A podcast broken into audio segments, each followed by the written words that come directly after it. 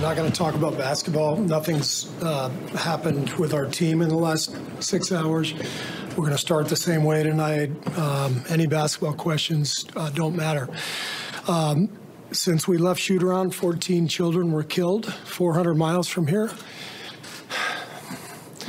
and a, and a teacher.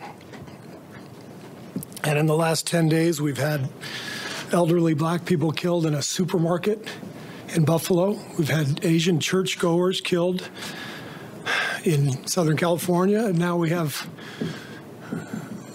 children murdered at school.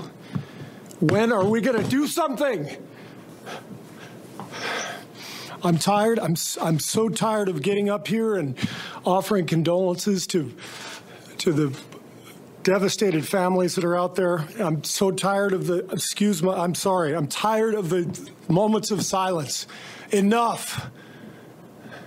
There's 50 senators right now who refuse to vote on H.R. 8, which is a background check rule that the House passed a couple years ago. It's been sitting there for two years. And there's a reason they won't vote on it to hold on to power. So I ask you, Mitch McConnell, I ask all of you senators who refuse to do anything about the violence and school shootings and supermarket shootings, I ask you, are you going to put your own desire for power ahead of the lives of our children and our elderly and our churchgoers? Because that's what it looks like. It's what we do every week. So I'm fed up. I've had enough. We're going to play the game tonight, but I want every person here, every person listening to this to think about your own child or grandchild or mother or father or sister, brother. How would you feel if this happened to you today? We can't get numb to this. We can't sit here and just read about it and go, well, let's have a moment of silence. Yeah, go Dubs, you know? Come on, Mavs, let's go. That's what we're going to do. We're going to go play a basketball game and, and 50 senators in Washington are going to hold us hostage. Do you realize that 90% of Americans, regardless of political party, want background check, universal background check? 90% of us, we are being held hostage by 50 senators in Washington who refuse to even put it to a vote, despite what we, the American people, want. They won't vote on it because they want to hold on to their own power. It's pathetic. I've had enough. Wendell's World of Sports. Before I get into speaking about the what's going on in the world of sports, I wanted to play that clip and echo the same sentiment as Coach Kerr, what he said before the start of Game Four between the Dallas Mavericks and the Golden State Warriors. Him speaking about the tragedy that happened in Uvalde, Texas, and also mentioning the domestic terrorist events that happened in California and also uh, Buffalo, New York, with the exception of the gunman.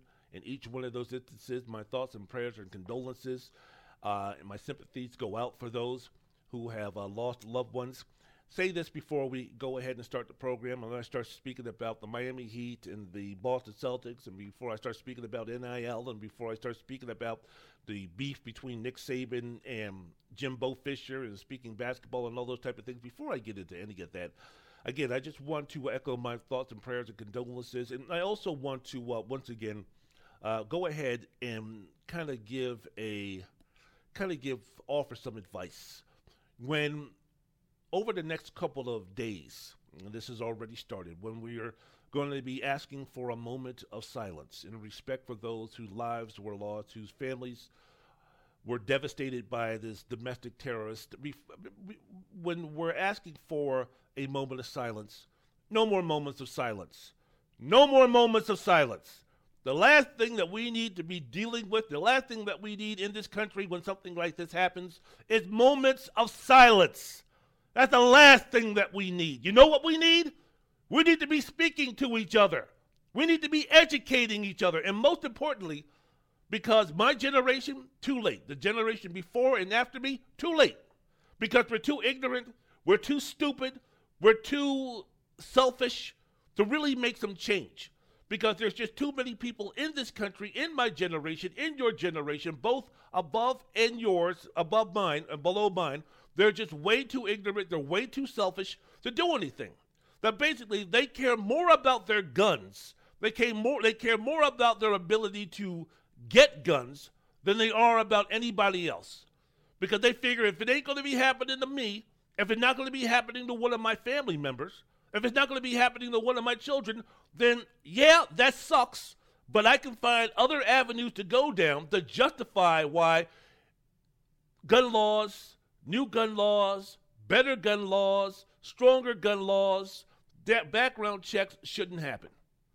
So we can go ahead and we can go to our teams, we can go to our, our corners to where we believe the stupidity of folks who say that, you know what, if you go ahead and you put in new gun laws and then you put in new, tougher restrictions as far as background is concerned for those who get a gun that somehow some way this is going to be the precipice. This is going to be the starting point for eventually the federal government taking your guns and eradicating the second amendment. You can believe that stupidity. You can believe that bullshit. You can believe that nonsense. You can still go with the stupidity of well this is more of a mental health issue than it is a gun issue. You can go ahead with that stupidity and nonsense.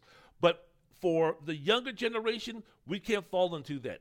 For those who are going to be running this country, when my generation is said and done, when we're six feet under, or we're in heaven, or we're in hell, or we're wherever, man, we need to start educating our children right now to let them know that, man, this stuff that is happening right now, too late for my generation to change anything. But for you guys, you have an opportunity, you have a chance. Start educating these people, start educating the future voters. So, the likes of Ted Cruz, evil, pathetic scumbags like Ted Cruz and Josh Hawley and Marjorie Taylor Greene and these fucking numbskulls and Greg Abbott and Rick DeSantis and all these fucking numbskulls who want to sit there and talk about more guns, more guns. Teachers in classrooms need to be need to have guns to protect themselves. People who come up with those ideas, people, Mitch McConnell, these fucking jackasses who would rather have power and control over the lives of others because everybody they figure they know that the next gunman who commits this domestic terrorist, they ain't gonna be they ain't gonna be coming to the schools where their grandsons and their children go to school. They're not gonna be coming into the neighborhoods where they live. They're going to be immune to all of this stuff. So they can go ahead and speak their rhetoric and speak their bullshit and speak their nonsense and speak their stupidity. And the people who vote for these assholes are going to be believing the stupid shit that they say. So it's too late for my generation. It's too late for the generation below and above me. But for the younger generation, man, let's keep having that conversation. Let's just keep educating them. Let's just keep pounding away at them.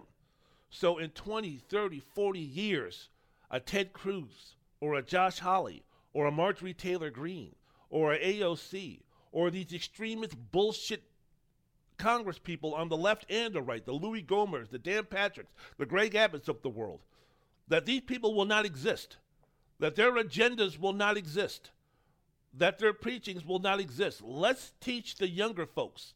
Let's teach the folks who in a few years are going to be voting and getting introduced to what the world's all about for real to let them know that, you know what? The ignorance and the race baiting and the hatred that is being spewed by Tucker Carlson and Laura Ingraham and all the rest of these far right wing jackasses ain't going to fly. Not going to fly. We're going to be about unity. We're going to be about peace. We're going to be about harmony. We're going to be about love. We're going to be about togetherness. That's what this country should eventually be about. It's not going to be in my lifetime. It's not going to be in your lifetime. But, man, for your grandkids, it's got to be in their lifetimes, man. This world ain't going to last the way that we're moving right now. This country is not going to last another 250, 300 years. Man, this country might not even last another 100 years the way that we're going right now. And the people who are perpetuating this and the people who are responsible for this, they don't give a fuck because in a hundred years they'll be dead and gone, so they don't care. All they're trying to do is accumulate power and money and let it let it be. So they can enjoy the rest of their 30, 40, 50 years on earth. They don't give a fuck about what they're leaving. As long as they can leave a big pile of money and a whole lot of power in their hands, they don't give a damn about anybody else. They don't give a damn about you. They don't give about the, the they don't give a damn about the stupid ass in Georgia who wants to walk around in a Walmart by showing off his guns. The people, the constituents of Marjorie Taylor Greene and Josh Hawley and Ted Cruz and Louie Gohmert and Rick DeSantis and Greg Abbott and the rest of these fucking jackasses, they don't give a shit about you. They don't give two shits about you. All they want is your vote so they can accumulate their power. And they'll say any type of stupid shit out there to have you vote for them. And you're fucking dumb enough to believe it. Too late for you guys. Too late. Too far gone. But for the younger generation, man, for the 18 year olds, for the 15 year olds, for the 12 year olds, for the 20 year olds of this country, of this world right now, man, let's see what we can do to educate them, man. Let's see what we can do to go ahead and let them experience other races and faces and places and genders and people. Because you know what's more powerful than hate? Love, education, and acceptance education, acknowledgement, or knowledge and education will supersede hatred and bigotry and ignorance every single day. Awareness, being in another environment, learning from other people. Those things will overcome the hatred and the lies and the stupidity that's being spewed out right now, currently, when we're speaking about, hey, it's a mental health issue, nothing that we can do. And these assholes are waiting another 48 72 hours. Once the news media moves on to something else, once all the interviews with the victims' families are done, once we finish with the screaming and the yelling about gun control and background checks before, we got another 24 to 48, possibly 72 more hours. We got another three days left before the news cycle moves on and we just go back to doing our everyday thing.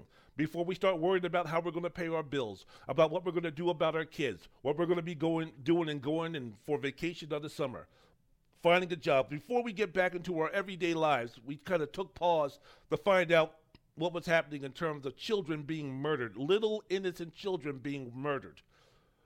We're going to pay attention to that for a couple of days, say, damn, that sucks.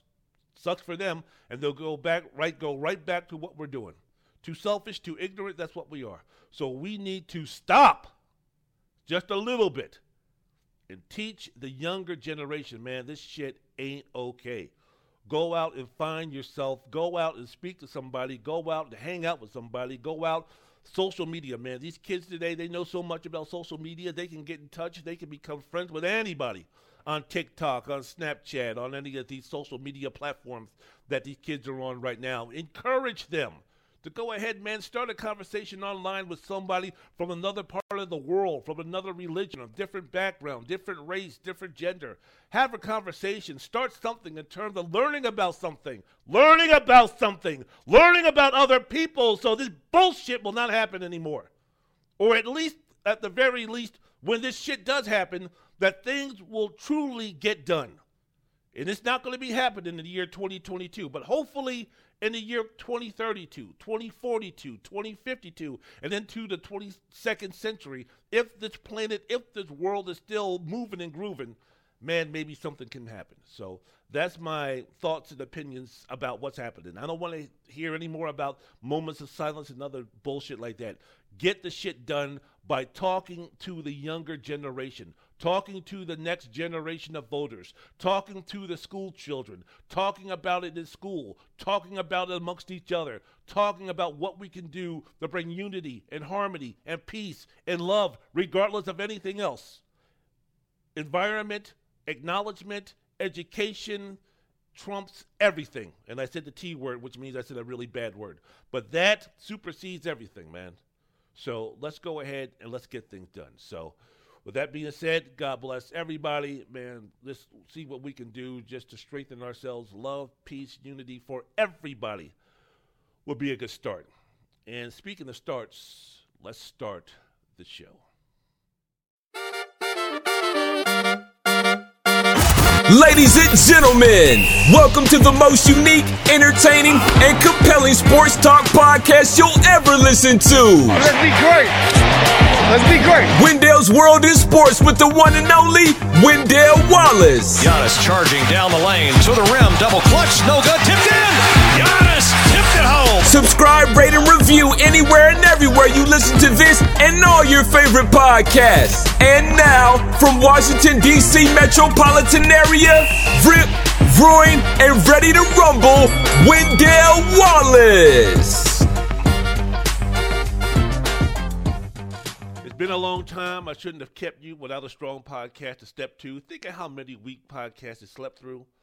Well, time's up, and I'm sorry I kept you. Wendell's World of Sports. I'm your host, Wendell Wallace. So glad that you could be with us. A lot of things to get down on and discuss today in the world of sports. I want to apologize. I should have put this out on a Monday or a Tuesday when I do my podcasting, when I record what's happening in the world of sports, when I record my podcast episodes both on YouTube and also as far as the audio version of Wendell's World of Sports. I always like to do it on either a Sunday night or a Monday so it can be published on that Monday night or Tuesday afternoon. What happened was that I was going ahead and I recorded this on a Monday night but before I could go ahead and publish it, there was some technical difficulties with the recording devices that I was uh, doing it on. So when I figured out that, oh my goodness, this thing did not go through, it was already Tuesday morning. I was heading up to Mesquite, to which I wasn't going to be coming back until Wednesday afternoon. And then Thursday, I had to get some affairs and other things in order. And I decided, you know what, let me go ahead and uh, go ahead and record the Dallas Mavericks and the Phoenix, or Dallas Mavericks and the Golden State Warriors since Many people thought that was going to be a sweep. Dallas won game five. So just in case something fluky, just in case something you know unusual happened with Dallas winning game five, that uh, possibly I could go ahead and then talk about that. Or even if the Warriors went ahead and closed out the series, which they did, which gave them the Western Conference Championship, I could go ahead and talk about that. I'm recording this though on a very early Friday afternoon. I'm doing that because school is over summer vacation has started, so now I can get back to my regular on the regular. But that's one of the reasons. That's the main reason why when you're speaking about why is this podcast coming out on a Friday, what happened Monday, Tuesday, Wednesday, and Thursday? Well, that's what happened. I recorded this on a Monday. Everything went down. Had to go to Mesquite for a couple of days, so that didn't give me the opportunity to go ahead and publish something until today. So um, I, I very much apologize for those who are waiting with bated breath every week to hear what I have to say, my ramblings about what's happening in the world of sports. And thank you very much for allowing me to give my thoughts and opinions and feelings about what's happening in this world in terms of the many instances of domestic terrorism which has been threatening, which has been happening in this country recently. So I thank you very much for that. Wendell's World of Sports. I'm your host, Wendell Wallace. So glad that you could be with us. Okay, before we get into what's happening with the Eastern and Western Conference NBA Finals, before we get into Colin Kaepernick having his tryout with the Las Vegas Raiders, before we get into this whole Nick Saban versus Jimbo Fisher and NIL, and is it good for college football and basketball, and what we need to do, and is Texas A&M really buying all of their players? Did Jackson State pay somebody, Travis Hunter, a million dollars to go to his school, Jackson State, an HBCU school, instead of staying with his commitment to Florida State? Before we get into all of those things, I just want to say thank you very much for listening to my podcast. If you're listening to this anywhere where you listen to your favorite podcast, Amazon, Spotify, iTunes, whatever. Here's what I need for you to do Wendell's World of Sports. What I need for you to do, if you truly do like this program, you go ahead, you download, you subscribe, you follow, you rate, you review, I think, which is the most unique, entertaining, thought provoking sports talk podcast that you can listen to. Most importantly, enjoy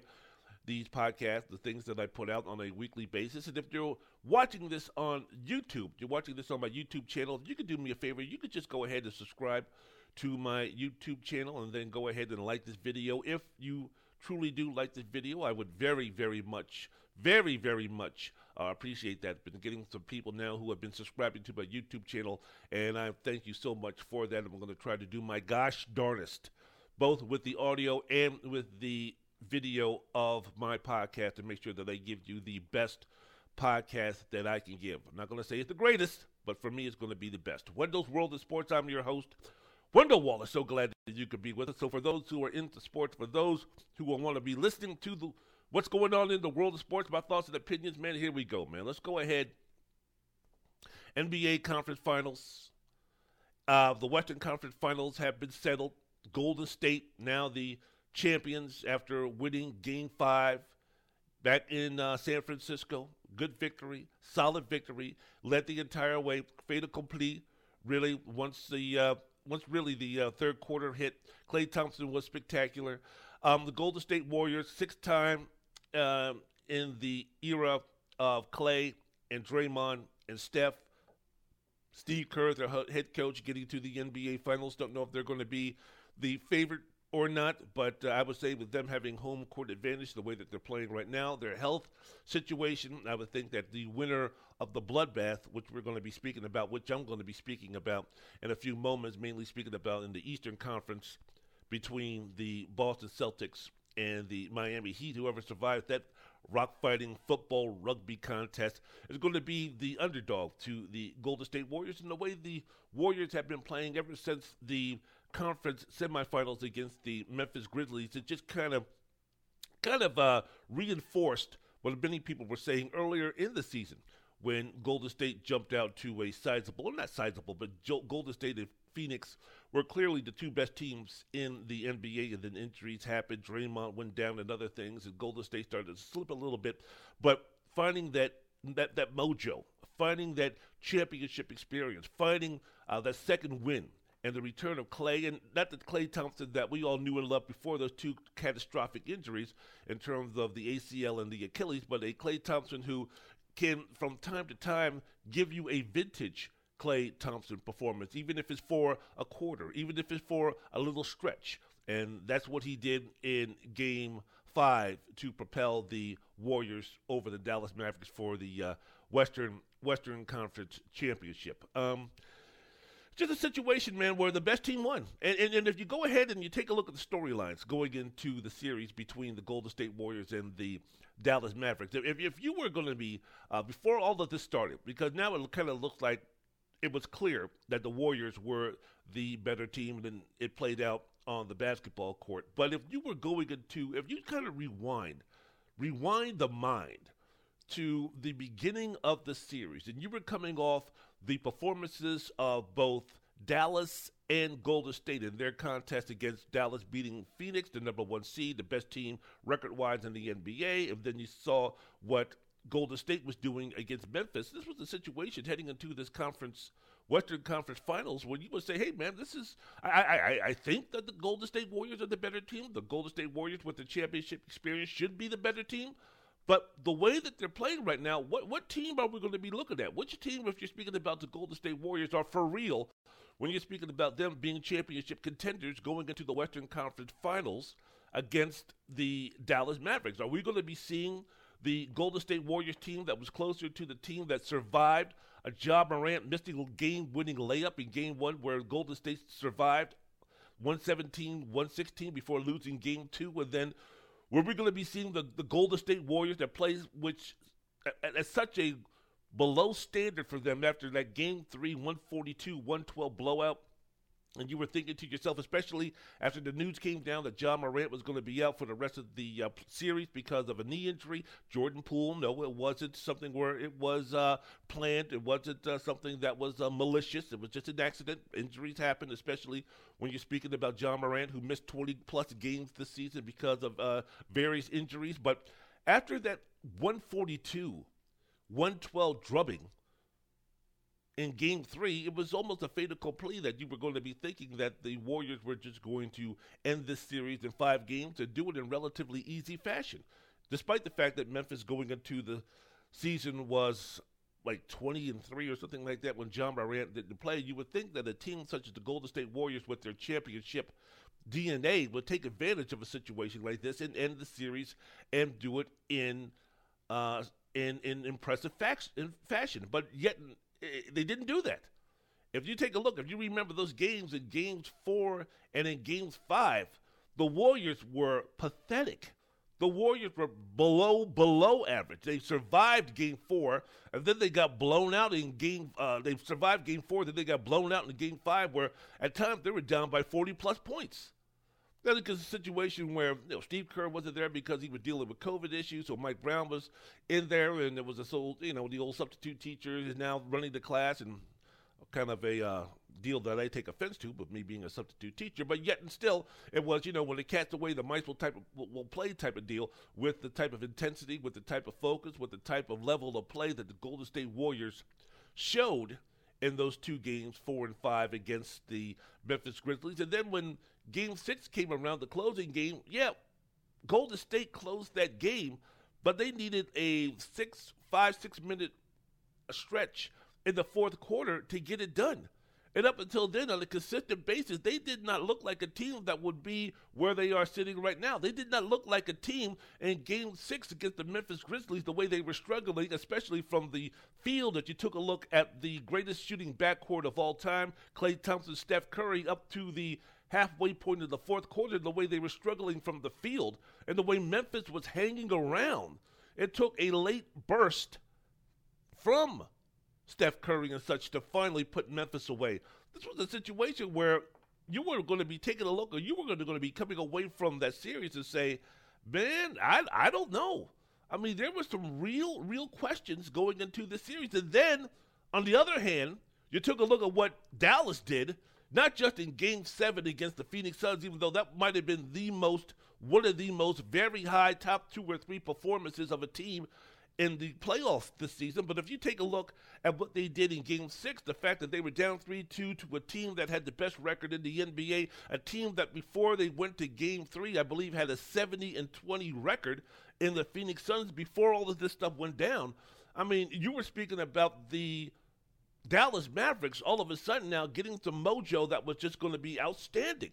And you saw not only what the Dallas Mavericks, who had one of the best records in the second half of the season in the NBA, coming into the playoffs strong, winning a Utah series, which didn't have Luka Doncic playing for the first two games against a team in Utah, which in essence, really, Dallas put the final stake into what we see as the Utah Jazz right now. We don't know what's going to be happening with the tandem of Rudy Gobert and Donovan Mitchell. We don't know what's going to be happening with the future coaching uh, employment of Quin Snyder in, in, in Utah for the Jazz franchise. We don't know what Danny Ainge is going to be doing to reconstruct that team to make it in his own image.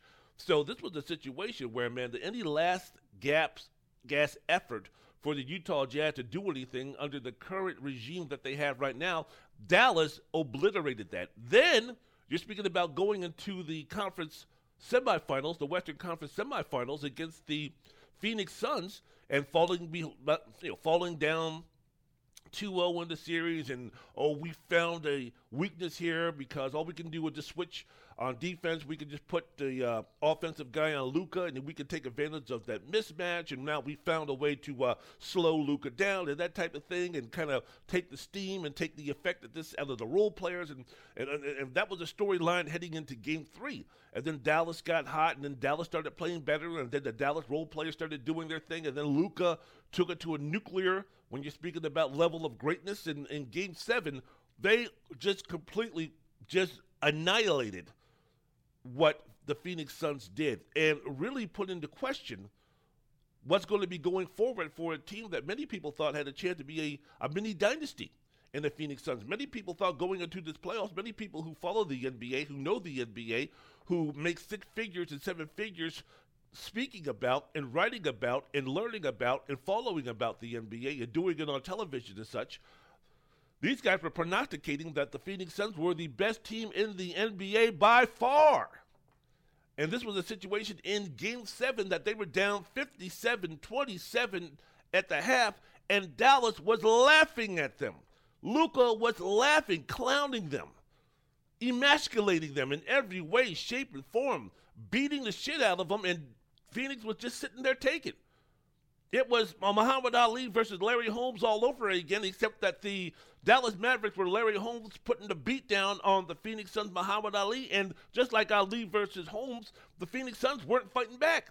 They were just just absorbing and taking this ass whooping like nobody's business. So you go into the Western Conference Finals, and you saw the you, you, you saw the trajectory, and you saw the the, the the level of play that the Warriors and the Mavericks were at, and you would just say to yourself, well, wait a minute now. Dallas really does have a chance. If you're a prisoner of the moment, you can say that, wait a minute, Dallas really does have a chance to uh, win this series. I mean, going into the Mavericks, uh, Sun, excuse me, the Mavericks Warrior series, Western Conference Finals, would would Steph Curry consistently play and shoot similar to the player that he was when he was the catalyst, when he was the man, when he was the two-time MVP, when he was the guy, when he was the foundation for winning championships. Is that is that Steph Curry at that level? Is he really gone, or if he is going to be gone? I mean, can he get somewhere near that level on a consistent basis? Because he wasn't in the series against the Memphis Grizzlies. What's he going to be doing now against the Dallas Mavericks? Would Klay Thompson be consistent enough to be an impactful player?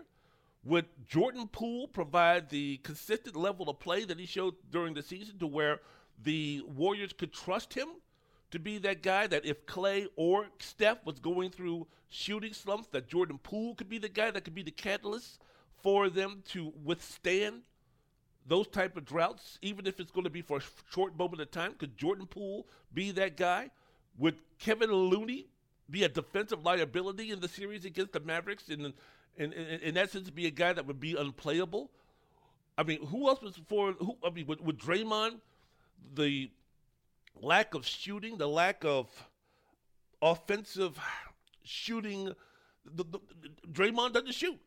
So basically, despite his offensive genius in terms of setting others up for easy baskets and good looks at the basket, the fact that he is not really looking to score and that sometimes it's a four on five advantage for the other team on the offensive side of the ball when the uh, Warriors have it. Would that be something that Dallas could exploit? Could that be something where Steve Kerr would have to make the adjustment? And if they had to make the adjustment, were Draymond looking to shoot a little bit more because him not doing that would be hazardous for the chances of Golden State winning this series? Would that then in turn throw the rhythm and throw what Golden State wanted to do into peril? All of the things that were being, all, those things were being asked. Those things were being talked about. Again, especially after game seven, in the way that the Dallas Mavericks were playing, in the way that they put it down on the, um, put it down on the Phoenix Suns. Luka was, it seemed like Luka was ready to enter the conversation of generational greats who could single-handedly lead a team to a championship at the age of 23. At the age of 23. And let me tell you something, it has been proven that that wasn't the case. But if you were, when we were speaking about that, I mean, yes, people were speaking about that. Think about it. MJ at 23 wasn't in those discussions. LeBron at 23, which would be what, fourth or fifth year in the league, the discussions about him being at that level were not the same with Luka. Kobe, Shaq, all of these great players throughout the history of the game, especially in the last 20, 30, 40 years. I mean, that stuff wasn't being brought up in terms of this guy at this age with this experience can lead a team to a championship. Luka was being talked about that way because of what he did in game seven against the Phoenix Suns. Was it the situation where the Golden State Warriors took Memphis too lightly? Was Memphis a better team than we all thought? Even though they're not ready to be title contenders. All of those things, man, were being thrown out. All of those things were being talked about when you were speaking about the series going, uh, the Western Conference Finals between Dallas and Golden State. And it turned out, you know what, man? The better team won, and uh, experience matters. Golden State has it, Dallas doesn't. Despite what Luka was doing over the last three games of the Western Conference semifinals against the Phoenix Suns in the games against the Warriors in the conference finals, yeah, he was putting up the numbers. But this was a, this was an interesting stat I heard. You know, when in the in the playoffs, when Lucas scores over forty points, the eight times in the playoff that he scored over forty points, you know, when they put that number up, they're like, oh man, only Wilt and MJ and da da da da da has had this type of statistical, uh, uh, you know, had this had this type of stat when you're speaking about number of points scored and average points scored and this, that, and the other. So when they put that up there in terms of eight games of Luka scoring 40 points or more, do you know what the Dallas Mavericks record is when he scores 40 or more points in the playoffs? They're two and six. So it's a situation where, yeah, he's putting up points, but Luka being the generational great, Luka's the guy that can kind of mold his game after LeBron in terms of the totality, the offensive totality of what he can bring in terms of scoring and assist, hockey assist, setting up others. So Luka going for 40 with five assists and eight rebounds, no, that's not that's not the recipe for success against a team at the level of the Golden State Warriors. Now, 38 15 and 12. I mean, that's ridiculous to think that Luka we need this from you on a consistent basis. But when you're playing a team that was grooving and moving like the Golden State Warriors and had their mojo back, got their groove back, and no, they didn't go down to the Bahamas and you know hook up with Stella. This was a situation where Luka needed to be this at this level, needed to be at that level, and he wasn't. Championship pedigree matters. It matters. And, and, just think about it, man. It would have been absurd to even think something different. Lord knows that. How many times in the history of the game have we seen a team, especially in the last, well, ever since I've been watching the NBA in earnest, when you're speaking about the Lakers, watch my Washington, then Bullets, when the uh, 1977 78 NBA championship, Bullets fever, we got past the Iceman. But for most of those, most of us who are listening to this podcast and remember the NBA, I mean, this is a situation where, man, you have to kind of go through some things to where you get to where you need to be. Now, Magic broke the glass ceiling in terms of, you know, he didn't need four or five years to learn and grow and that type of thing. But guess what? He had Kareem Abdul Jabbar on his team, so that kind of helped things. Um, um, Larry Bird was another guy who kind of spit in the face of that notion saying you have to take steps to win a championship when in his second year he won a championship with the Boston Celtics. But if you take a look, even with the greatest players who've ever played, the greatest players who's ever played over the last 10, 15, 20 years, it's a process in winning an NBA championship. You have to go through the turmoil. You have to go through the losing. You have to go through the peaks and the valleys. It's all an education. It's a situation where, man, when you start your journey to becoming a championship team, whatever championship team that is, whatever dynasty that's going to be produced, whatever dynasty that's going to be born and, and, and grown and nurtured, you have to go through losing. You have to go through tough times. You have to go through quote unquote choking. You have to go through giving games away. All of those things add on to your learning. So when you get to the mountaintop, you have the knowledge, you have the experience, you have the scars of staying there and knowing what it takes to get there and stay there. Michael Jordan took seven years to win himself an NBA championship. And guess what? It wasn't just a matter of, well, he had a sorry team around him. No, Michael Jordan in his second or third or fourth year did not have the experience to win himself a championship, regardless of who was on the team, unless he had a Hall of Fame all time great player like Magic did when he had Kareem Abdul Jabbar. Michael Jordan was not experienced enough to be the guy, to be the face, to be the main man, to be the foundation, to be the franchise player, to lead the Chicago Bulls at that time to a championship. He had to learn. He had to go through Boston and in, in the beatdowns and the experience that the Boston Celtics gave uh, Bird, McHale, um, Parish, DJ, Ainge, he had to go through those series. He had to go through the bad boys of the Detroit Pistons. He had to go through the scars. He had to go through uh, getting beat up. He had to go through the physicality to learn that you know what I need to get my body in better shape. So he went to got he got uh, Tim Grover and, and, and made a and made a career for him. He had to go through all those things. He had to go through uh, Game Seven with the Detroit Pistons and Scottie Pippen getting a migraine and and and the uh, organization having to fire Doug Collins and bring in Phil Jackson and change the offensive philosophy to where Jordan did everything to all of a sudden put in a triangle offense. All of these things took time before, at the age of 28 in his seventh year, that Jordan finally won a championship. And when he won that first championship, he never stopped. But but that's what it is for most of the great players. Shaquille O'Neal had to go through this. Kobe Bryant, because of Shaquille O'Neal, really didn't have to go through this as long as many. But then after Shaquille O'Neal left, he had to go through a few years of learning and getting beat up before he learned what it took to be the main guy on a team that was ready to win a championship. Despite winning three championships with Shaquille O'Neal, when Shaquille got traded to Miami, Kobe wasn't ready to be that guy to lead a championship, to be the guy that would uh, be the focal point to uh, lead a team to a championship. This was going to be the first time he was going to be in that position. And it took some growth, and it took some maturity, and it took some losses, and it took some humbling for him to finally get there. So all of this is to say that you know what? Hey man, Luka, as great as he is, as generationally great as he is already, man, he can't go from in his fourth year from a guy who got beaten the first two rounds of the of the uh, playoffs to all of a sudden winning himself a championship or getting himself into the NBA championship. That stuff doesn't happen. That stuff doesn't happen. When LeBron led his team to his first NBA Finals and they got swept by the more experienced uh, San Antonio Spurs, LeBron wasn't ready. LeBron wasn't even ready his first year when he was with the Miami Heat. And we saw that play out.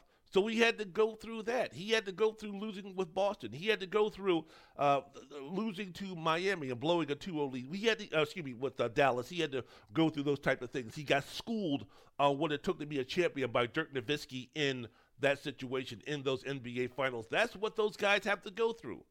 So Luka, this is just part of the this is just part of the uh, indoctrination, man. This is just part of the journey. This is just part of the education.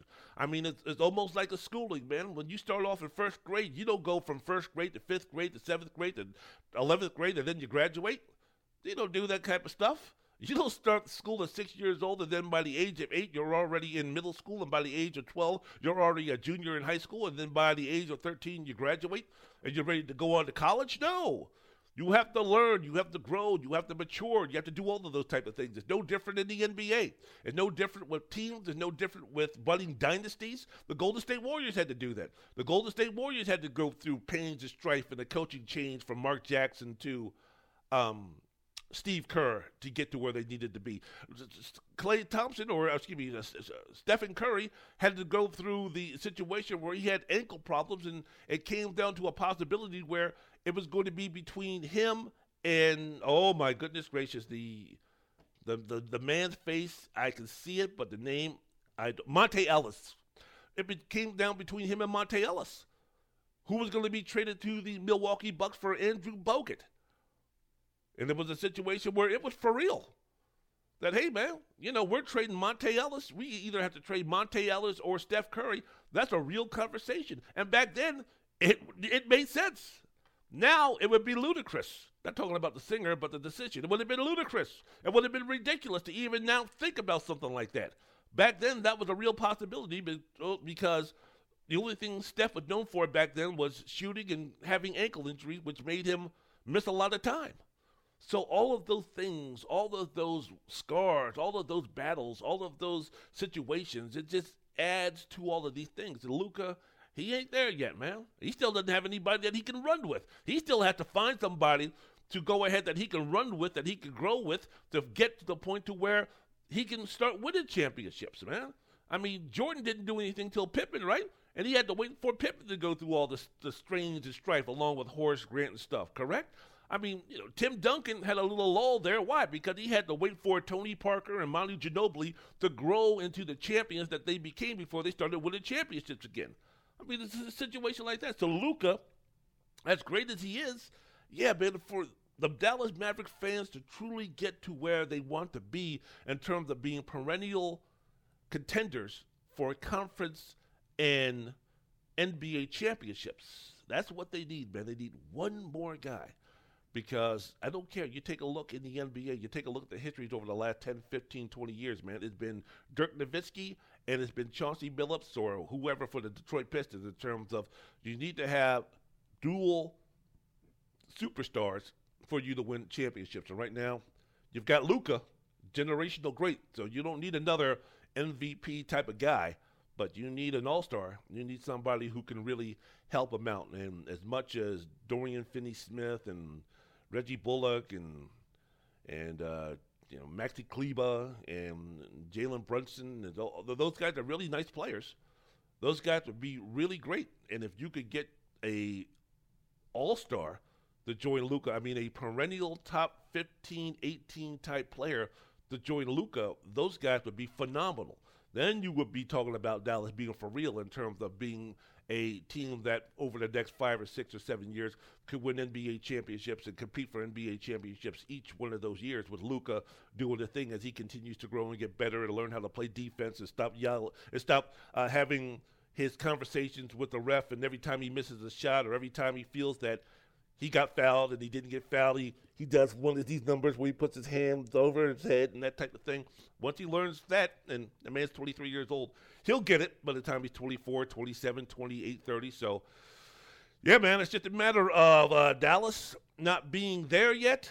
Golden State, Draymond, Klay, Steph, great mixture of championship pedigree along with the young cats coming in, getting contributions from everyone. A championship caliber coach is Steve Kerr, who I think uh, we underrate sometimes because of the talent that he has around him, especially when he was uh, when he had Kevin Durant in that mega squad of a team. So yeah, man, all of that is conducive to what the Golden State Warriors did, and congratulate congratulations to them for winning the Western Conference and being the Western Conference NBA champions. Wendell's World of Sports. I'm your host, Wendell Wallace. So glad that you could be with us. Okay, now moving to the rock fight, which is the um, Miami Heat and the Miami, uh, Miami Heat and the Boston Celtics. Could someone just please end this? Someone, God, please end this in Game Six.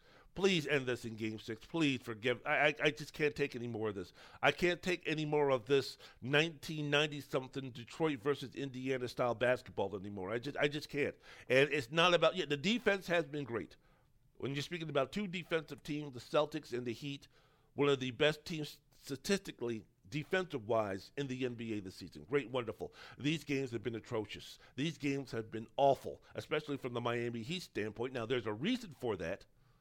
When you're speaking about Jimmy Butler being injured, Tyler Herro missing games because of a groin injury, Kyle Lowry missing games because of a hamstring injury. The thing with the Miami Heat is, as I mentioned before, they are the most professional, organized, disciplined team in the NBA. As far as their effort in terms of what they do, they maximize the most out of their players, players, which in turn maximizes the most out of their team, out of their team. And the situation with the Miami Heat is, I don't give a damn if it's the opening game of the season. I don't care if it's game 32. I don't care if it's game 46 in February in Indiana with the half of the arena being empty. I don't care if it's the seventh game of the Eastern Conference Finals or Uh, an important game in the NBA Finals. There's really on the on, on, on, most instances, there is no drop off in terms of the level of consistency and effort going into the play for the Miami Heat. They're going to give you that type of effort. They're going to give you that type of discipline. They're going to give you that type of mentality every single game that they play, every single game that counts, every single game where they get a paycheck. They are going to play at the optimum of effort. The only problem with that is is that through 82 games, that's almost humanly impossible. You just can't you can't do that and win an NBA championship. I don't care what your team makeup is. I don't care. You can't play 82 games like it's Game Seven of the NBA. You uh, of the NBA Finals. You just can't. You can't do it. You know, there's a reason why you know you have superstars and you have coaches and and organizations making the now commonplace effort to rest players, rest management, load management. You got to do it. You got to do it. First of all, these guys are making too much money to be having a five-year, six-year investment in a player only be worth three, two or three years because you you grind them into the into the floor with the amount of minutes that they play and such. See Tom Thibodeau with Derrick Rose, but um, this is a situation where, hey man, you know, I mean, it's almost inevitable if you're the Miami Heat and you're going to be playing at this level for close to 100 games in about a six or seven or eight month stretch. Obviously, you're going to come down with some injuries. And that's what's happened with Tyler Herro. Now, there's been situations this season where high, uh, Bam Adebayo missed games because of injury. Jimmy Butler missed games because of injury. Tyler Herro missed games because of injury. Uh, uh, Kyle Lowry missed games because of injury. Okay, but still, the effort that they give, man, it, it doesn't matter. Even if they're injured, they're going to still go out there and not coast. So it's a situation where the Miami Heat are just breaking down. And we've always already talked about if you don't have a superstar, if you don't have a Jokic, if you don't have a Giannis, if you don't have an Embiid, if you don't have a Luka, if you don't have one of those type of players on your squad, and you're mainly going by guts and hearts and coaching and that type of thing, when you go up against a team that has someone like a Jayson Tatum, how well are you going to be doing? Now, uh, offensively, you know, it's a situation where um, Jayson Tatum has had his ups and downs in these in this series against Boston. I'm still looking for Tatum to have that. Um, legendary is too strong of a word, but I'm looking for Tatum to have that that that that imprint that this guy's the fucking man. I'm, I'm looking for him to have another game six against Milwaukee. That's what I'm looking for Jayson Tatum to have. I'm looking for him to have another one. It would be nice if he had it tonight in game six at home and to put away, to put the final nail in the coffin for the Miami Heat season. But um, it's been a, something where, you know, um, with Miami, huge disappointment with Bam Adebayo. I mean, this was a guy. If you took a look at a couple of years ago, I mean, this was a guy who, in the bubble, he was probably one of the main reasons, if not the main reason, along with Jimmy Butler, of why, on a consistent basis, his play, why the Miami Heat made it to the NBA Finals, where they lost in six games to the Los Angeles Lakers. And you're speaking about Bam Adebayo. I, I thought this was a guy who would be able to kind of pick up some of the loose pieces and pick up some of the responsibilities that were going to be left on the table by Herro and Lowry and Butler because of injury. I thought that Bam Adebayo would be that guy who would perform more like he did in Game Three and not in the other games of the season. I thought that he would be able to empower and enforce his will to uh, take advantage of what should be a mismatch against Al Horford. When you take a look at the uh, two players and you take a look at their abilities, but Bam Adebayo is just not that guy. And I think in a situation like this, it becomes really clear that Bam Adebayo is not going to be that guy. This is not a situation where he's still tr- struggling to get over from COVID. I mean, he doesn't have any injuries that were that were made aware of.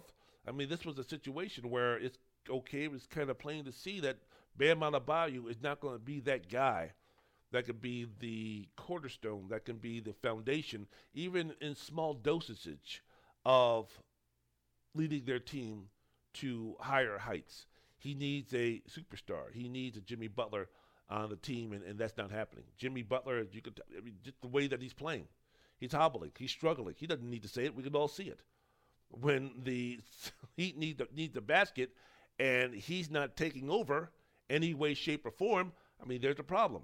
And you're relying on Max Strus, and you're rely, uh, relying on Duncan Robinson, and you're relying on these other guys to uh, pick up the scoring load for them, it's not going to happen. I don't care how hard you try. I don't care what the uh, offensive philosophy is with the Miami Heat. It doesn't make any difference. Doesn't matter how well you play your role if you're a secondary player for the Miami Heat. That's not going to work against a team that has Jaylen Brown, that has Jayson Tatum playing at the level that he's playing at a consistent basis throughout the playoffs, and Al Horford from the intangible and defensive side of the uh, defensive side of things, when you have Grant Hill, uh, Grant Williams making the contributions that he's making, when you have the defensive presence of a Robert Williams and what he's done to uh, fluster and beguile and um, you know um, really bewilder bewilder um, Bam Adebayo with the help of Al Horford.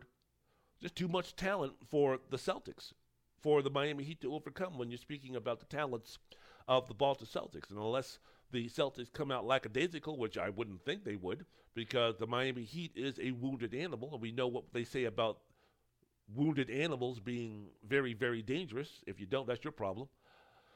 And uh, it's a situation where, as long as they take care of the basketball, I mean, it, I, I, can't see any of the Miami role players. They can't get anything done at home. I don't know why that's going to be changing once they go to a hostile environment like the uh, TD Waterhouse in, uh, in in Boston for Game Six. So we're gonna have ourselves a final, hopefully, of Golden State and the Celtics. And I think that from a aesthetic standpoint, it's going to be much better.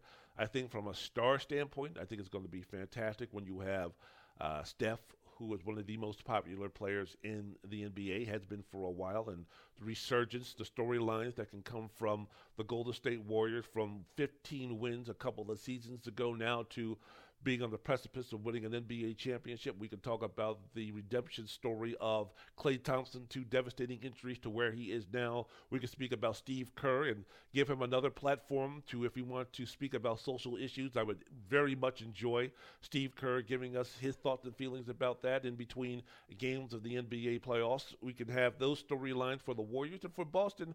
When you're speaking about one of the historic teams in the NBA, we can talk about the situation where this is the opportunity for Jayson Tatum to really establish himself going into next seasons and seasons going forward as one of the marquee top guy, franchise guy faces of not just the Boston Celtics, but also for the NBA. Does he now have what it takes to possibly become a crossover superstar? And really, when you think about it, with all of the attention that's been given over the past couple of seasons to guys like Giannis Antetokounmpo and also the uh, MVP two-time MVP winner Nikola Jokic, and you speak about the rise of Luka Doncic, and you're speaking about the devastating destruction, the most dominant player in the NBA, and Joel Embiid this season. When you speak about all of these guys, what's the one thing that's not in the storyline when you speak about Giannis and Jokic and Luka and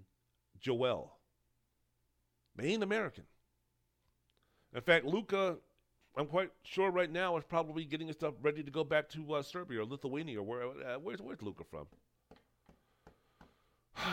Escaping right now, but you know, right now Nikola Jokic is in Serbia. I'm quite sure right now Giannis is back in Greece. I mean, these guys don't even when when, when the season's over for them, they gone. They ain't, they ain't about this American stuff. They gone. They're going back to their countries.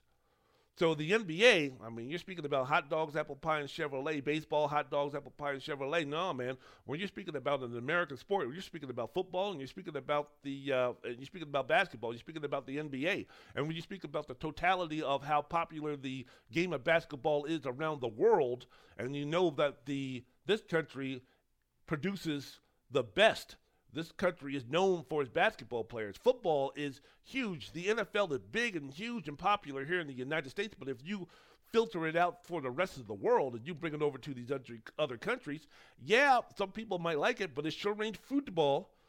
When you're speaking about Germany, when you're speaking about some of the other Eastern uh, countries in this world, when you're speaking about the uh, countries in South America and in the other parts of the globe, Man, the NFL, while it's popular, it doesn't hold a candle to a to football, and guess what? It doesn't hold a candle to basketball. So now the reason why I st- say this is because basketball worldwide is so popular, and here in this country, the black athlete is what symbolizes the excellence of basketball, and it's been that way for decades and even more than a century. Just speaking about uh, the NBA. Now you have an onslaught of uh, European fellas and, Af- and fellas from Africa coming over and establishing their stake or in, at, at, the best players in the NBA, which I find fantastic. I love the fact that Giannis and Luka and Embiid and Jokic are, you know, are great players, are some of the best players, if not the best players in the NBA, and they're from other countries. Man, that's awesome. That's fantastic. Kind of, you know, kick the butt of the coaches and the AAU coaches and the system here in America to see what we can do to uh, kind of uh, make sure this is not going to be a consistent basis. But all of this ties back to if the Boston Celtics with Jayson Tatum under 25 years old can go ahead and win himself a championship after beating Kevin Durant in the first round of the NBA playoffs. After beating the best player on the planet, Giannis Antetokounmpo, in the second round, the semifinals of the Eastern Conference. After beating the toughest, grittiest team in the NBA, the Miami Heat, in the Eastern Conference Finals, and then beating a dynasty still in progress with the Golden State Warriors and Steph Curry in the NBA Finals without having home court advantage. If the Boston Celtics win the NBA championship with Jayson Tatum being the guy that went ahead and got it done for them. Now all of a sudden you can shoehorn Jayson Tatum not just for next season, but for the seasons after, where you have Luka and you have Jokic still relatively young doing their thing. Well, we could now have an American in there that can say, wait a minute, before you start handing out more MVPs to folks from Africa and Greece and Serbia and other European countries, we still got this guy named Jayson Tatum from St. Louis, Missouri, who's a damn good player, and he's a more American born and bred. So, yeah, man, I am I am interested for this. Um, I am interested in this um, uh, NBA Finals to start. It's going to be fantastic. Can't wait. Celtics, hopefully against the Golden State Warriors. Man, it is time to get it on. Final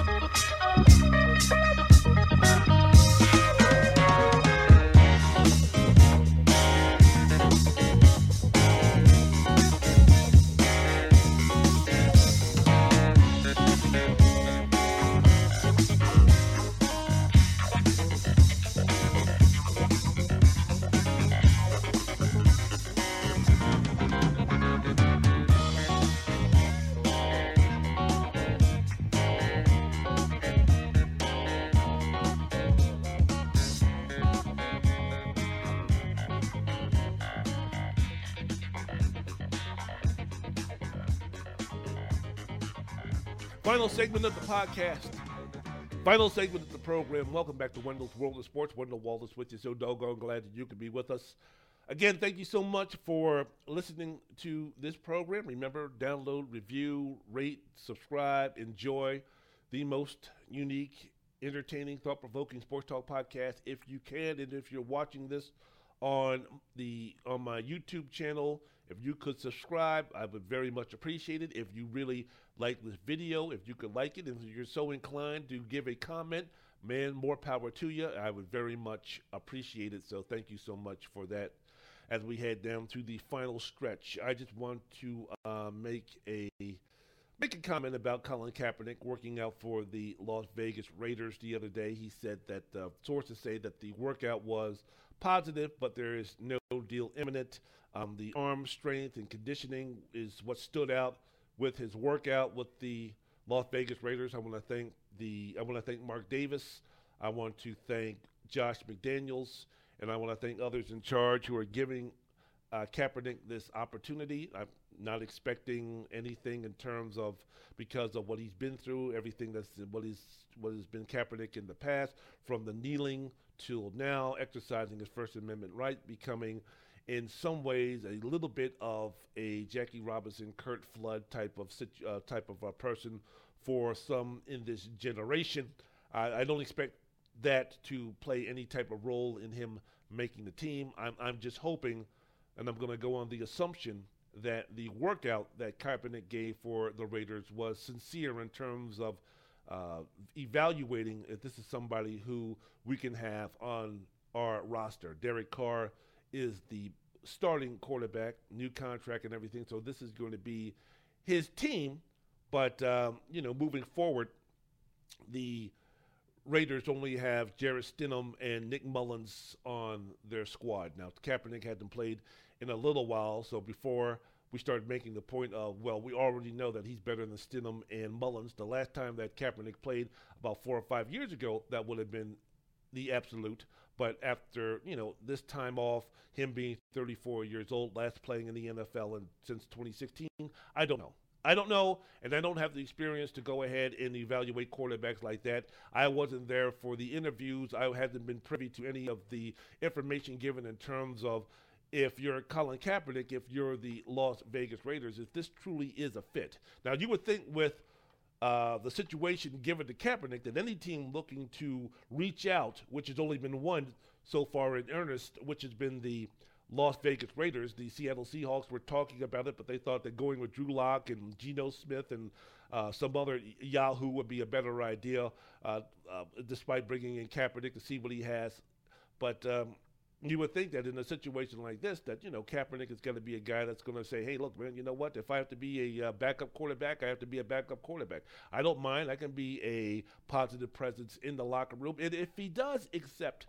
That role in terms of being a backup quarterback. I think that Kaepernick, just by what he has been through, just by the experiences, I think that he would be a positive influence in that locker room to some of these young cats. You don't think that maybe a situation would have been a little bit different if Kaepernick was in that locker room with some of the first round picks that the Las Vegas Raiders has made over the past couple of years when you have one driving in a car and killing somebody because this fucking idiot was going 160 miles down the road in a residential area. When you're speaking about a couple of the other instances that have been happening as far as players are concerned with the Las Vegas Raiders, you don't think having a guy with the experience of Colin Kaepernick and if he's willing to offer some of his jewels, his gems, his knowledge to some of these young cats that are coming into the league, that are coming into that locker room? You don't think that that would be a plus? You don't think that would be, be a bonus for not just the Las Vegas Raiders locker room, but also for other locker rooms in this uh, in the NFL? I, I, think that that would be a uh, much greater thing than a couple of jackasses and a couple of yahoos or a couple of sponsors saying that if you're going to be hiring or if you're going to be employing a quarterback that kneels because he hates his country or he hates the flag or he hates the military or he hates the police or if you're if you're still going to be dealing with that stupidity if you're still going to be dealing with that ignorance you know what? I don't even want you associated with our team anyway. Take your season tickets and shove it up your ass. Take all of our merchandise and burn it if you want to and act like a fucking idiot. Go ahead and then you know don't renew your business as one of our sponsors, that's fine. If that's going to be your thoughts and feelings about what Colin Kaepernick is still about, then you're too fucking stupid for us to deal with anyway. So get the fuck out of here. That should be what that should be the thoughts and feelings of these NFL franchises. Now, if he can't play, if you don't find that he's conducive to help your team in any way, shape, or form, that's one thing. If you go out there, you see him play, and you're like, yeah, you know what? We're good with the quarterbacks we got because from a playing standpoint, we feel that our quarterback room is going to be better without Colin Kaepernick. That's fine. I no problem with that. I, you know, that, that's cool. But if you're still hanging on to the idiots that uh, voted for the last fucking moron who was in our who uh, who was president in name only, that antichrist, if you're still on the same page as him when it comes to Colin Kaepernick, then you know, you're just too fucking stupid to breathe and live anyway. Wendell's World of Sports. Have I made myself clear? Wendell's World of Sports. I'm your hell's host, Wendell Wallace. So glad that you could be with us. So good luck to Colin Kaepernick uh, in that regard. Now, I want to end with college football. High profile, highly paid SEC coaches going at each other. Woo! Last uh, Wednesday, speaking at a 50 day countdown event in Birmingham, Alabama for the World Games. As you might know, Nick Saban gave his thoughts and opinions on the ways name, image, and likeness that's NIL has impacted the game. So just, it was just your standard. I mean, this is what's going on. This is what's happening. Blah blah blah.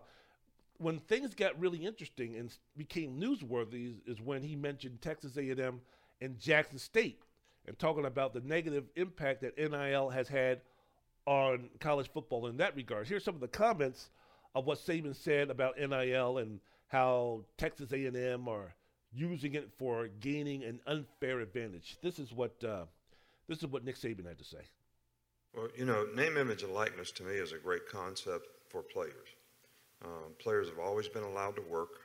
Uh, this is just a different opportunity for them to make money by working and using their own name, image, and likeness, whether it's signing autographs, whether it's doing commercials or ads for some company or whatever. So there's nothing wrong with that. And I told our players when this whole thing started to get agents, get representation, um, and so you create opportunities for yourself.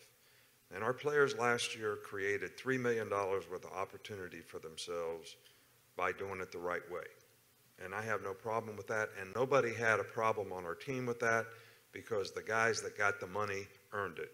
Now, there were only 25 guys on our team that had the opportunity to earn money. The issue and the problem with name, image, and likeness is coaches trying to create an advantage for themselves. I went out and said, okay, how could we use this to our advantage? They created what's called a collective. All right, a collective is an outside marketing agency uh, that's not tied to the university, that's funded by alumni from the university. And they give this collective millions of dollars.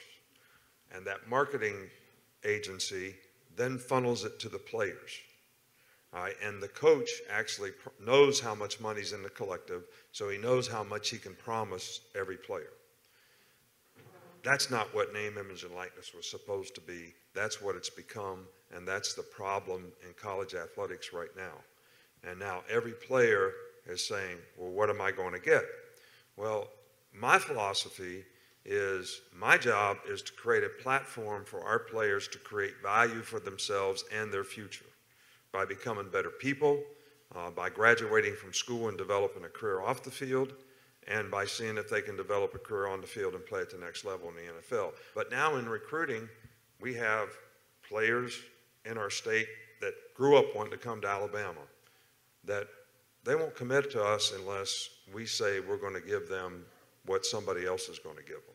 Non-revenue sports that should that have for years and years and years been able to create a better life for themselves because they've been able to get scholarships and participate in college athletics. That's what college athletics is supposed to be.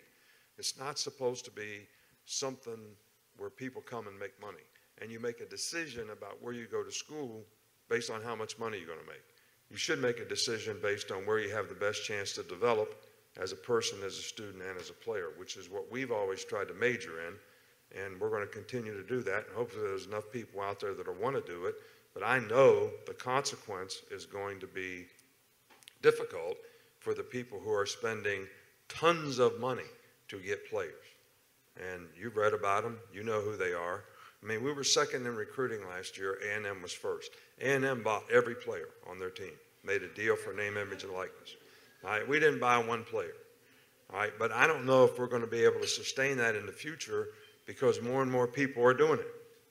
So he said the NIL is great, great concept for players. He mentioned that Alabama football players created $3 million worth of opportunity for themselves. That little recruiting pitch out there for themselves by doing it the right way in the past year. He also said that I have no problem. He said he had no problem with with NIL, and nobody has a problem on our team with NIL and players making a bunch, a boatload of money because that's the money that they earn. And there were only 25 guys on his team that had an opportunity to earn money. So yes, I don't, I, I don't think that the red shirt backup uh, quarterback, who's a freshman, is jealous of Bryce Young or is going to cause some type of destruction or cancer in the locker room because he's upset because Bryce Young is making a boatload of money from NIL while he's not making anything, or the third string center or defensive tackle is going to be upset because a couple of players on that team who are going to be first round NFL draft picks and top five, top six NFL draft picks in a year or two are going to be making money and he isn't.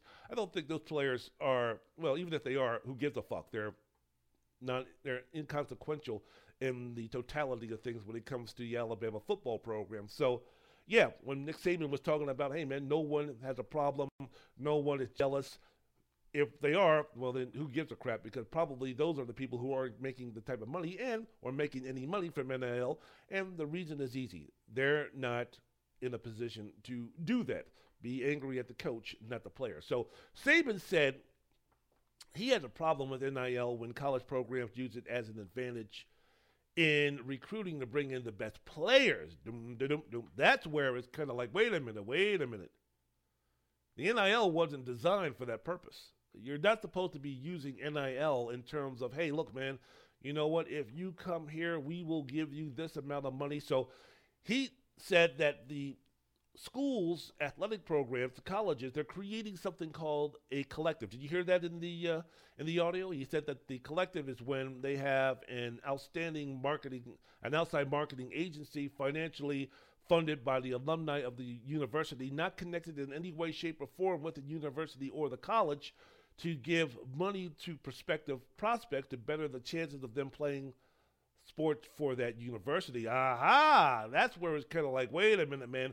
You come to our school, you produce on the football field or the basketball court or the baseball diamond or in the uh, gymnastic field or the tennis court or the softball field, wherever.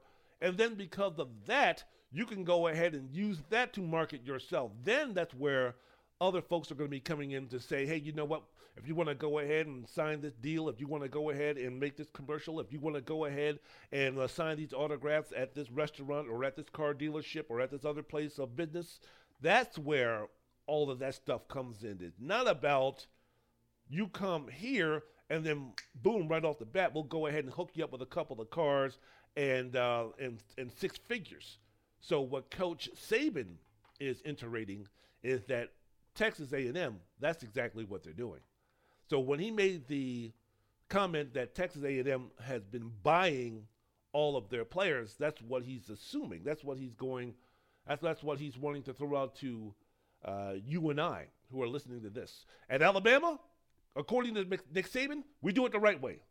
We tell them that yes, there are some financial opportunities for you to uh, take advantage of if you perform on the football field, if you are uh, given those type of opportunities once you get to Alabama. But we're not going to do the recruiting of if you come to Alabama, here's $400,000, here's $600,000, here's this business which is going to be giving you this amount of money to go ahead and come to this school here. Now, that, according to Nick Saban, that's not going to be happening. It's happening in Texas A&M. According to Nick Saban, it's happening in Jackson State. According to Nick Saban, it's happening to colleges in every other place, but but not here.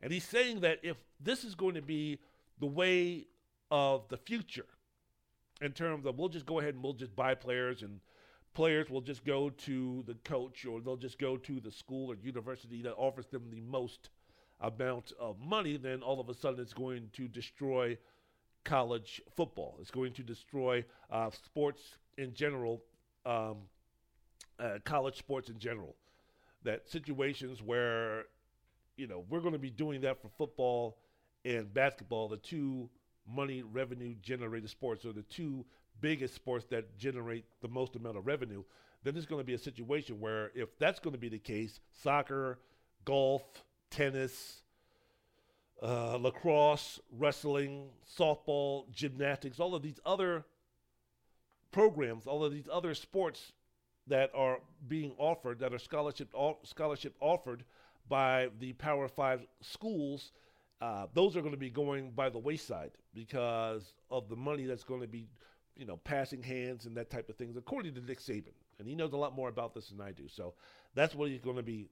That's what he's talking about. He said that the essence of what a student athlete should be is using the opportunity to play sports at that college or at that university to become a better person, creating opportunities for reaching your potential after college. Student athletes are not supposed to be going to college based on who's going to pay them the most, aka being bought. That's that's Saban's deal. That's Saban's situation, right?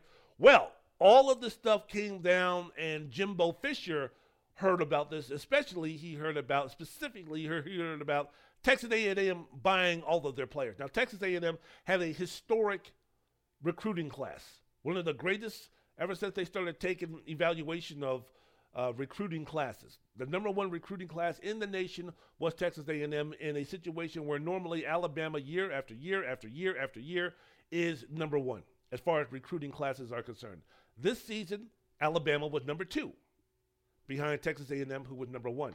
Now, maybe Saban could have maybe lived with a situation where if uh, Ohio State or an Oklahoma, maybe an LSU coming off their national championship at Georgia with Kirby Smart, maybe a Clemson, maybe these teams that have traditionally been champions, have won national championships, have beaten Saban, maybe it would be a situation where Saban could have swallowed this a little bit better, could have stomached this a little bit better.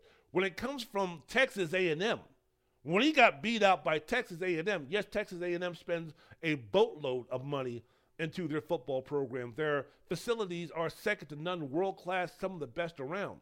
But the last time I checked, Texas A&M has not won themselves a national championship. Last time I checked, Texas A&M has not won themselves an SEC championship. Last time I checked, that Texas A&M has not been at the same level on a consistent basis over a five to ten year Nick Saban being in the Alabama type of uh, range of success that Alabama with Nick Saban has had.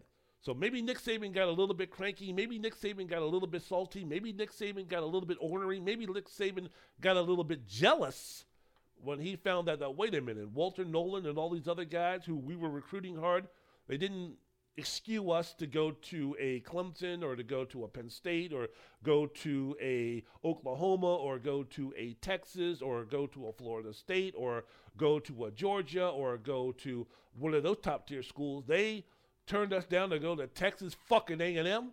Oh, bullshit. There must be something, you know, shady about these deals. So that's what Saban was implying. So, so Jimbo Fisher heard about all this and Jimbo went off. First of all, I'll say it's a shame that we have to do this. It's really despicable. It's despicable that somebody can say things about somebody and an organization. More importantly, 17 year old kids. You're taking shots at 17 year old kids and their families. That they broke state laws. That they're, they're, they're all money. They're, we bought every player on this group. We never bought anybody. No rules were broken. Nothing was done wrong. It was all in the, and the way we do things, the ethics in which we do things. And these families, it's despicable that a reputable head coach could come out and say this when he doesn't get his way or things don't go his way. The narcissist in him doesn't allow those things to happen, and it's ridiculous. But when, when he's not on top, and the parity in college football he's been talking about, go talk to coaches who coach for him. You'll find out all the parity. Go dig into wherever he's been. You can find out anything. And it's a shame that you got to sit here and defend 17-year-old kids and families in Texas A&M because we do things right. We're always going to do things right, but we're, not, we're always going to be here. We're doing a heck of a job. These coaches have done a great job. Our players have done a great job. The whole organization of recruiting people. It's despicable that we got to sit there at this level of ball and, and say these things to defend the people of this organization, the kids, 17 year old kids, and their families. It's amazing. Some people think they're God. Go dig into how God did his, his deal. You may find out about, about a guy that a lot of things you don't want to know. We built him up to be the czar of football. Go dig into his past or anybody that's ever coached with him. You can find out anything you want to find out, what he does and how he does it. So you heard what that man said, right? Called Saban despicable, a narcissist for making those statements, and he only did it because he didn't get his way. Claimed that if you ask people who work for him, you'll be surprised of how he does things, and he's speaking about parody in college football, Saban, and he's up there, you know, doing dirty. And I know because I work for the man, and I'm not the only one. Go ahead and talk to Kirby Smart. Go ahead and talk to some of these other guys who work for him. Go ahead and talk to them. Give them some truth serum. They'll tell you.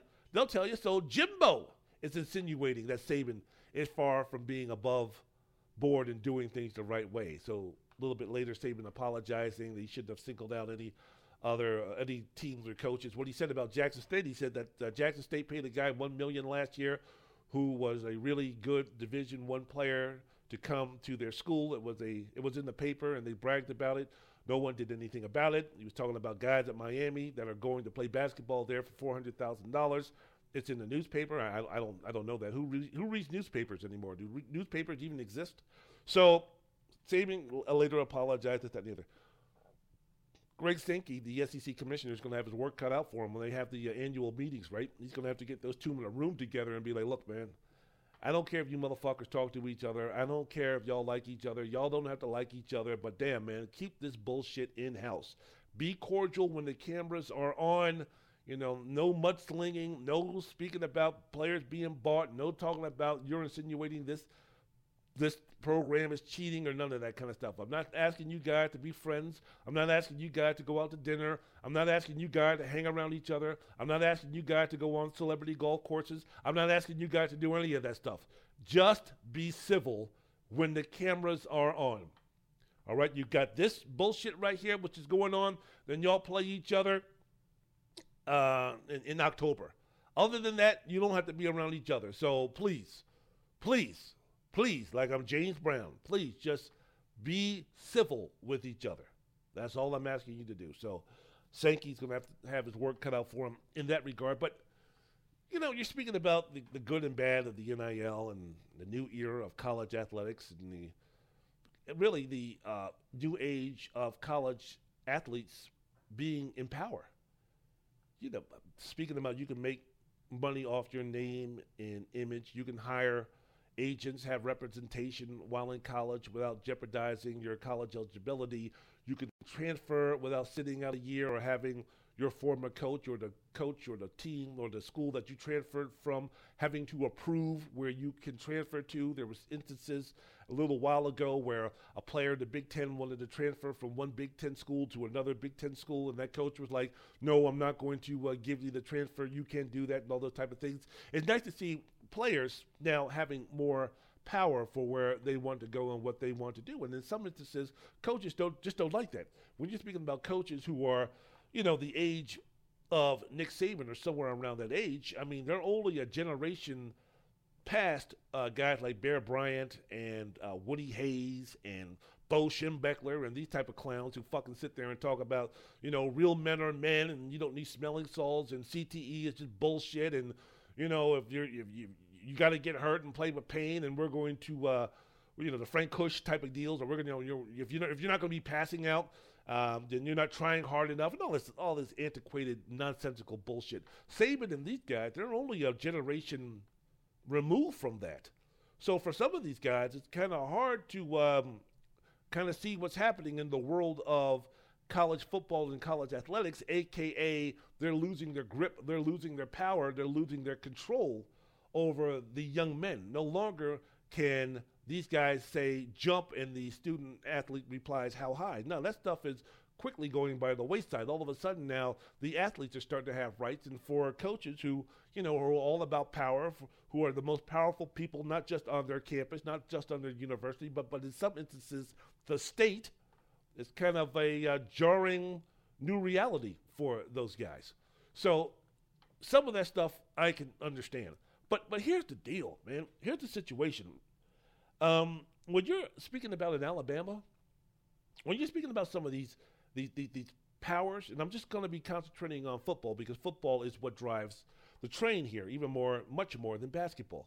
When you're speaking about some of these institutions in terms of the football programs are concerned, and you're speaking about some of the elites of college football programs, man. And you're speaking about an Ohio State, you're speaking about an Alabama or a Georgia or a Clemson over the past couple of years or in Oklahoma. And when you speak about the schools with the most college football playoff appearances in the nine seasons since the semifinals came to fruition. And you speak about Alabama having seven college football playoff appearances. And you're speaking about Clemson having six, Oklahoma and Ohio State having four. When you're speaking about Alabama having nine wins in 13 games and winning three national titles. When you're speaking about Clemson having six victories in 10 games and having two national championships. When you speak about Ohio State having three victories in six games and having a championship. When you're speaking about LSU, when you're speaking about Oklahoma, the many times that they've been in there, it's a situation where these programs and these coaches, man, let me tell you something.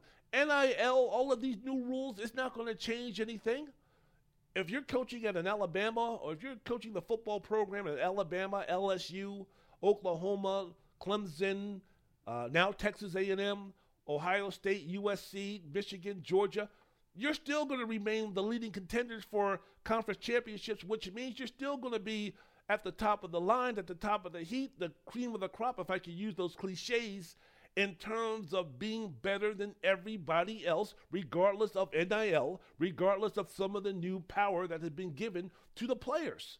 You're still going to be that. You're still going to be that alpha male. So I don't know what the big flipping deal is. You've got other programs: Notre Dame, Oregon, Florida, Texas A&M, uh, Florida, Texas, uh, Florida State.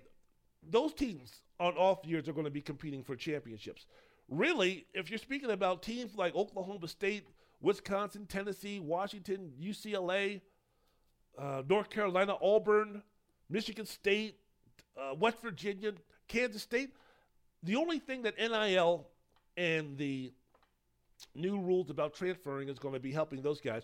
It's only going to help those guys get the better bowl games. That's it. It's not going to help Wisconsin overtake Ohio State Auburn is not going to become a better program than Alabama. Michigan State is not going to get to the level of Ohio State on a consistent basis. Tennessee will not be threatening Georgia anytime soon.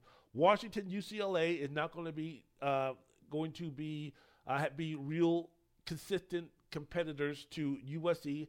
Now since Lincoln Riley is there, it's not going to be happening. So you know this stuff about you know th- uh, being you know worried about NIL doing anything to damage or bringing parity to college football. It's not going to happen. It's not going to happen. Alabama's still going to be great. LSU is going to be great, especially now since they got Brian Kelly. Clemson is still going to be great, as long as they still have Dabo. USC with Lincoln Riley, they're still going to be great. Ryan Day at Ohio State is still going to be great. Uh, Jim Harbaugh showed that you know what, maybe maybe Michigan is ready to turn the corner. There's a really big building type of uh, dynasty in the works down in Athens, Georgia, with with, with uh, what Kirby Smart is putting together. So th- this every blue moon that Notre Dame, an Oregon, a Florida State, a Texas, they might uh, they might invade the party of the elite, of the truly elite, every season or two or three. But it's not going to be a situation where because of NIL in the transfer portal that all of a sudden West Virginia is going to become this powerhouse, or Kansas State's going to become this powerhouse, or North Carolina, or Auburn, or Georgia Tech, or Washington State, or Oregon, or excuse me, or Oregon State are going to be all of a sudden now, or Penn State are all of a sudden now going to be at the same level of the elite programs that I just mentioned. No, no. And did Texas A&M quote unquote buy their highest rated recruits? Of course they did. but guess what? I'm quite sure Alabama was also dealing in some nefarious recruiting techniques also to get themselves some of the players that they've gotten. So come on, man. Welcome to college football. So that's my deal about that. All right, I'm out of here. want to thank everybody for listening to my podcast. Um, as I mentioned before in the beginning of my podcast, when I was speaking about uh, uh, the instances of domestic terrorism in this country, man, again, as I mentioned before, to have this stuff to stop is not going to come from my generation. It's not going to come from the generation before or after me. Not going to be happening. Let's get to our kids. Let's talk to our kids. Let's talk to the children. Let's talk to the younger generation. Let's talk to the teenagers. Make them aware. Open their eyes. Get them educated on what's going on. Teach them, learn to love one another. Open their eyes so we can be cognizant in terms of when we see somebody who's bad, when we see somebody who's racist, when we see somebody who's ignorant, when we see somebody who's trying to pull the wool over their eyes, pull the wool over our eyes with stupidity and ignorant and ignorance and that type of thing. Have them open up their mind again. Education supersedes ignorance every step of the way. Get out there, man, and have a conversation with someone who does not look like you. Have a difficult conversation with someone of a different race, of a different gender, of a different uh, political background, of a different uh, religion, somebody somewhere different. Have a situation, have a talk, learn about somebody who's from another side of the globe, another side of the tracks, another side of the town, of the city, of the state that you're living in. Have a conversation, ask them questions, inundate them with knowledge about what you're going through, what you're all about. Have a conversation with someone who's Asian. Have a conversation with someone who's gay. Have a conversation with someone who's black. Have a conversation with, with someone who's poor. Have these conversations, please, so we can learn about each other. So the hate and the nonsense and the ignorant and the evils of others that are being spewed our way all the time, all throughout the day, every day of our life, will be null and void in terms of having an impact of how we run our lives and how we view people and how we treat each other. Let's start having those conversations now. Be very much appreciated. Wendell Wallace, Wendell's World in Sports. Be good to each other. Going to leave you with a little bit of music.